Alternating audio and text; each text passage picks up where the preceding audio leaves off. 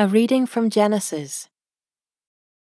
Jacob lived in the land of his father's sojournings, in the land of Canaan. These are the generations of Jacob. Joseph, being seventeen years old, was pasturing the flock with his brothers. He was a boy with the sons of Bilhah and Zilpah, his father's wives. And Joseph brought a bad report of them to their father. Now Israel loved Joseph more than any other of his sons because he was the son of his old age. And he made him a robe of many colours. But when his brothers saw that their father loved him more than all his brothers, they hated him and could not speak peacefully to him. Now Joseph had a dream, and when he told it to his brothers, they hated him even more. He said to them, Hear this dream that I have dreamed. Behold, we were binding sheaves in the field, and behold, my sheaf arose and stood upright, and behold, your sheaves gathered around it, and bowed down to my sheaf. His brothers said to him, Are you indeed to reign over us? Or are you indeed to rule over us? So they hated him even more for his dreams and for his words. Then he dreamed another dream, and told it to his brothers, and said, Behold, I have dreamed another dream Behold, the sun, the moon, and eleven stars were bowing down to me. But when he told it to his father and to his brothers, his father rebuked him, and said to him, What is this dream that you have dreamed? Shall I and your mother and your brothers indeed come to bow ourselves to the ground before you? And his brothers were jealous of him. But his father kept the saying in mind. Now his brothers went to pasture their father's flock near Shechem. And Israel said to Joseph, Are not your brothers pasturing the flock at Shechem? Come, I will send you to them. And he said to him, Here I am. So he said to him, Go now, see if it is well with your brothers and with the flock, and bring me word. So he sent him from the valley of Hebron, and he came to Shechem. And a man found him wandering in the fields. And the man asked him, What are you seeking? I am seeking my brothers, he said. Tell me, please, where they are pasturing the flock. And the man said, They have gone away, for I heard them say, Let us go to Dothan. So Joseph went after his brothers, and found them at Dothan. They saw him from afar, and before he came near to them, they conspired against him to kill him. They said to one another, Here comes this dreamer. Come now, let us kill him and throw him into one of the pits. Then we will say that a fierce animal has devoured him, and we will see what will become of his dreams. But when Reuben heard it, he rescued him out of their hands, saying, Let us not take his life. And Reuben said to them, Shed no blood. Throw him into this pit here in the wilderness, but do not lay a hand on him, that he might rescue him out of their hand to restore him to his father. So when Joseph came to his brothers, they stripped him of his robe the robe of many colours that he wore. And they took him and threw him into a pit. The pit was empty, there was no water in it. Then they sat down to eat, and looking up, they saw a caravan of Ishmaelites coming from Gilead, with their camels bearing gum, balm, and myrrh, on their way to carry it down to Egypt. Then Judah said to his brothers, What profit is it if we kill our brother and conceal his blood? Come, let us sell him to the Ishmaelites, and let not our hand be upon him, for he is our brother, our own flesh. And his brothers listened to him. Then Midianite traders passed by, and they drew Joseph up and lifted him out of the pit, and sold him to the Ishmaelites for twenty shekels of silver. They took Joseph to Egypt. When Reuben returned to the pit and saw that Joseph was not in the pit, he tore his clothes and returned to his brothers and said, The boy is gone, and I, where shall I go? Then they took Joseph's robe and slaughtered a goat and dipped the robe in the blood. And they sent the robe of many colours and brought it to their father and said, This we have found. Please identify whether it is your son's robe or not. And he identified it and said, It is my son's robe.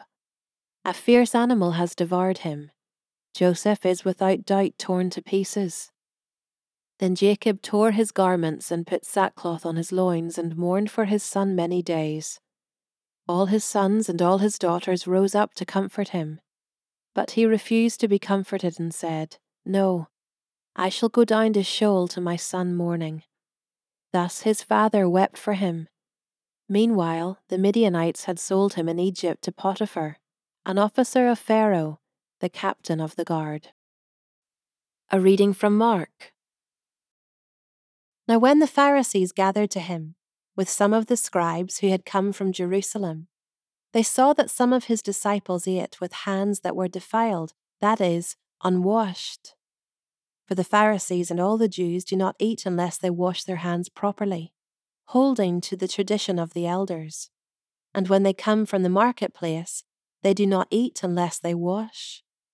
And there are many other traditions that they observe, such as the washing of cups and pots and copper vessels and dining couches. And the Pharisees and the scribes asked him, Why do your disciples not walk according to the tradition of the elders, but eat with defiled hands?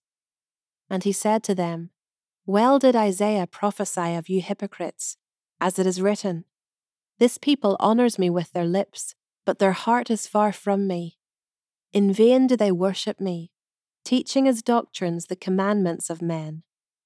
You leave the commandment of God and hold to the tradition of men. And he said to them, You have a fine way of rejecting the commandment of God in order to establish your tradition. For Moses said, Honor your father and your mother, and whoever reviles father or mother must surely die. But you say, If a man tells his father or his mother, Whatever you have gained from me is Corban, that is, given to God.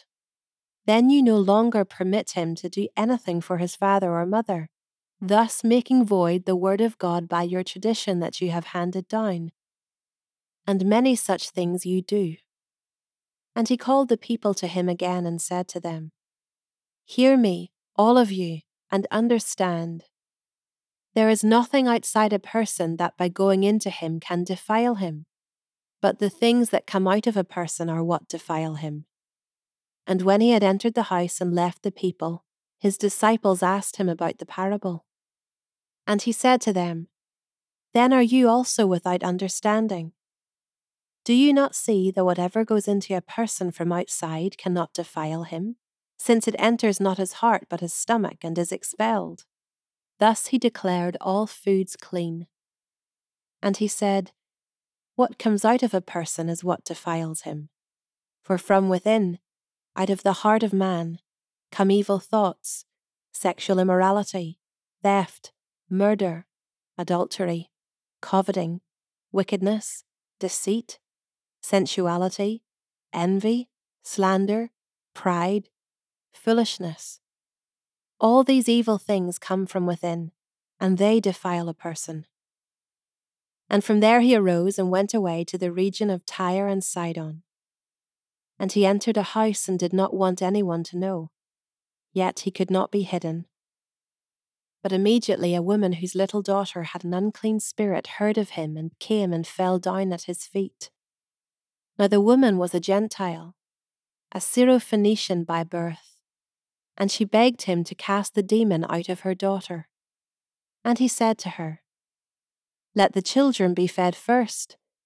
For it is not right to take the children's bread and throw it to the dogs. But she answered him, Yes, Lord, yet even the dogs under the table eat the children's crumbs. And he said to her, For this statement you may go your way. The demon has left your daughter. And she went home and found the child lying in bed and the demon gone. Then he returned from the region of Tyre and went through Sidon to the Sea of Galilee, in the region of the Decapolis. And they brought to him a man who was deaf and had a speech impediment, and they begged him to lay his hand on him. And taking him aside from the crowd privately, he put his fingers into his ears, and after spitting, touched his tongue. And looking up to heaven, he sighed and said to him, Ephphatha, that is, be opened. and his ears were opened, his tongue was released, and he spoke plainly. And Jesus charged them to tell no one. But the more he charged them, the more zealously they proclaimed it. And they were astonished beyond measure, saying, He has done all things well. He even makes the deaf hear and the mute speak. A reading from Job. Job opened his mouth and cursed the day of his birth.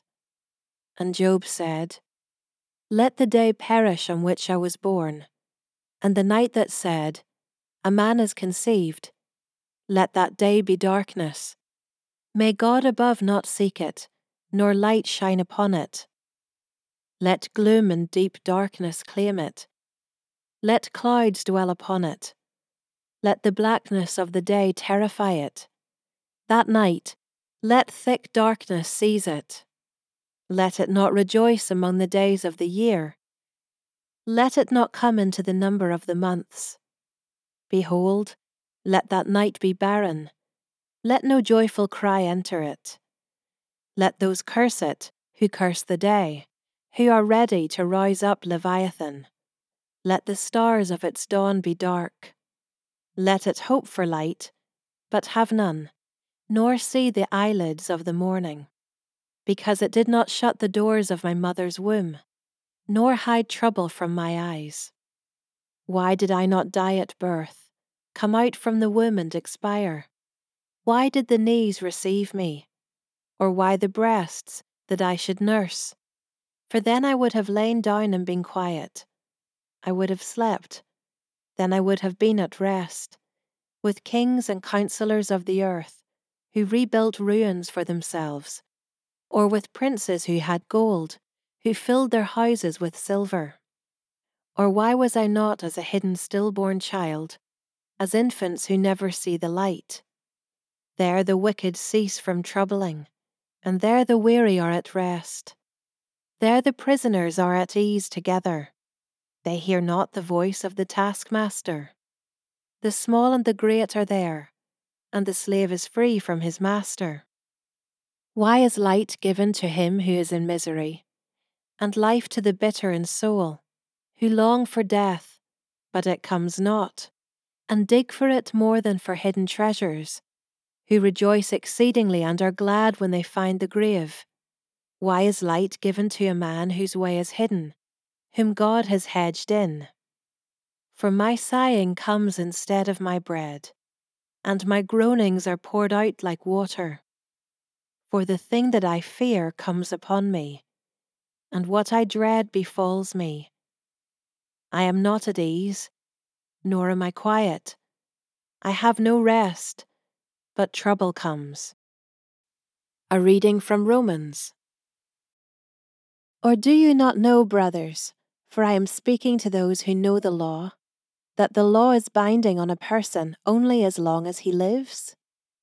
For a married woman is bound by law to her husband while he lives. But if her husband dies, she is released from the law of marriage. Accordingly, she will be called an adulteress if she lives with another man while her husband is alive. But if her husband dies, she is free from that law. And if she marries another man, she is not an adulteress. Likewise, my brothers, you also have died to the law through the body of Christ, so that you may belong to another, to him who has been raised from the dead, in order that we may bear fruit for God. For while we were living in the flesh, our sinful passions, aroused by the law, were at work in our members to bear fruit for death. But now we are released from the law, having died to that which held us captive, so that we serve in the new way of the Spirit, and not in the old way of the written code. What then shall we say? That the law is sin? By no means. Yet, if it had not been for the law, I would not have known sin. For I would not have known what it is to covet if the law had not said, You shall not covet. But sin, seizing an opportunity through the commandment, produced in me all kinds of covetousness. For apart from the law, sin lies dead. I was once alive apart from the law, but when the commandment came, sin came alive, and I died. The very commandment that promised life proved to be death to me. For sin, seizing an opportunity through the commandment, deceived me, and through it killed me. So the law is holy, and the commandment is holy and righteous and good. Did that which is good, then, bring death to me? By no means. It was sin, producing death in me through what is good, in order that sin might be shown to be sin, and through the commandment might become sinful beyond measure. For we know that the law is spiritual, but I am of the flesh, sold under sin. For I do not understand my own actions. For I do not do what I want, but I do the very thing I hate. Now, if I do what I do not want, I agree with the law that it is good. So now it is no longer I who do it, but sin that dwells within me. For I know that nothing good dwells in me, that is, in my flesh. For I have the desire to do what is right, but not the ability to carry it out. For I do not do the good I want, but the evil I do not want is what I keep on doing. Now, if I do what I do not want, it is no longer I who do it, but sin that dwells within me. So I find it to be a law that when I want to do right, evil lies close at hand. For I delight in the law of God, in my inner being. But I see in my members another law waging war against the law of my mind and making me captive to the law of sin that dwells in my members. Wretched man that I am, who will deliver me from this body of death? Thanks be to God, through Jesus Christ our Lord. So then, I myself serve the law of God with my mind, but with my flesh I serve the law of sin.